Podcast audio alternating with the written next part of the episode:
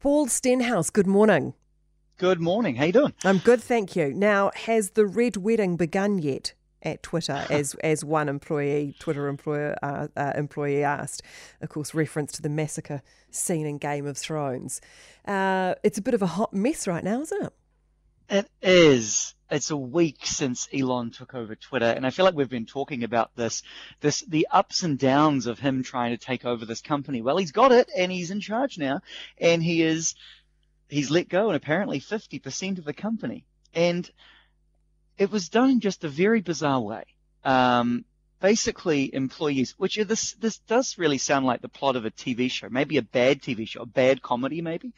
Um, employees got a note saying you will get one of two emails.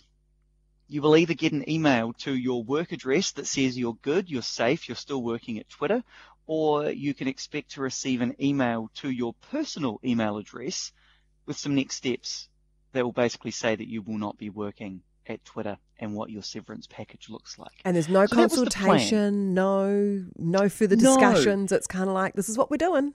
This is what we're doing. Well, and so that was the plan, right? And so people got these emails and said, you'll find out about this, like go to sleep, have a lovely night's rest, and you'll find out in the morning. Oh my goodness. like, as if you're going to. but what people found was that their access was cut off before they got the email, and so Oh. people who were on Slack or trying to log into their their corporate email account suddenly found that their username and password wasn't working, uh, and some people even woke up to their laptop just being completely remotely wiped, um, and so that for them was their knowledge that their time at the company was done. But you mentioned the consultation period. It's really interesting. There's a law over here um, called the WARN Act, which is all about big companies doing mass layoffs and how much notice you need to give people. Um, and New Zealand has, you know, and but in the UK too has procedures about when you're doing um, layoffs and things about notice periods and Mhm. uh, consultations. Um, and so someone said that they've started to, they've, they've sued Elon Musk saying he's in breach of that act, but there's question now about whether or not he is because people are still going to be on the payroll for two months.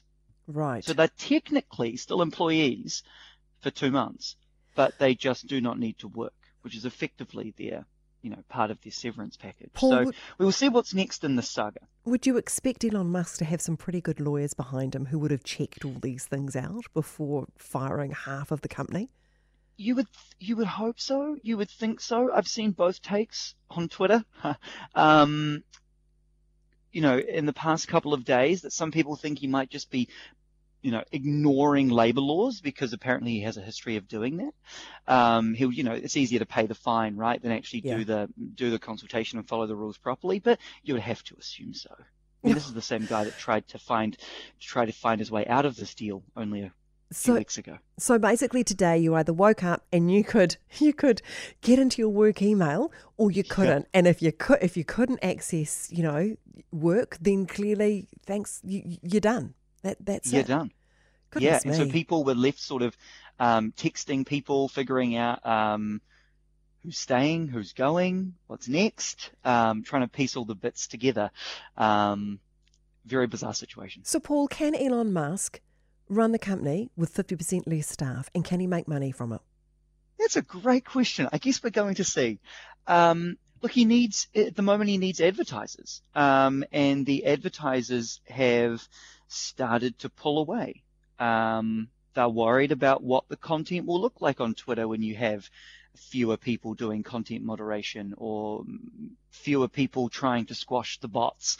Um, and so I think they're starting to um, wonder if they can.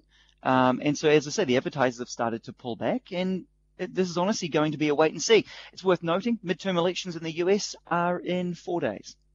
Are Twitter users A hotbed of yeah, misinformation. yeah? Are Twitter users stepping away? It's hard to tell. Yeah. Um, people like an audience. There isn't a great alternative. You know, well, you, you go over to Donald Trump's Truth Social, I guess, but that app doesn't really scale and hasn't really seen a whole lot of uptick. So no, no, I, I think they're probably going to stick around until Wait and turns into wait and chaos. see approach. Yeah, Yeah, yeah. Hey, look, there's a renewed call for a TikTok ban. Yeah, so the FCC is the Federal Communications Commission, and one of their commissioners has come out and said we really have to think about banning this in the interest of national security. Um, now, the FCC it's it doesn't actually have the power to make that ban, so it's sort of, I guess, more like a a recommendation they're making in public. But um, there is concern, and the US government's Committee on Foreign Investment in the USA has actually been in negotiations with TikTok trying to work out is there a path forward here? Um, there is now US user data sitting in the US on these Oracle powered servers, and that is um, something that Donald Trump started to do when he was president. Um, but there's still data flowing from those servers back to the head company in China. And that's the concern that the Chinese government could use that data to do things like track individuals, US citizens, and you could do all sorts of things with that, right? You could expose uh, undisclosed military locations. You could track the real-time locations of U.S. officials and their families. We've seen that with the Pelosi family recently, the the implications there, and so it's yet another um, conversation that people are having about TikTok and the uh, its explosive growth and the wild amounts of data that it's collecting about its users oh, Paul, and how that's being used. Paul, thanks so much uh, for your time this morning. I have a funny feeling this is not going to be the last time that you talk to Jack about Twitter as the drama continues to unfold. Good to catch up with you this morning.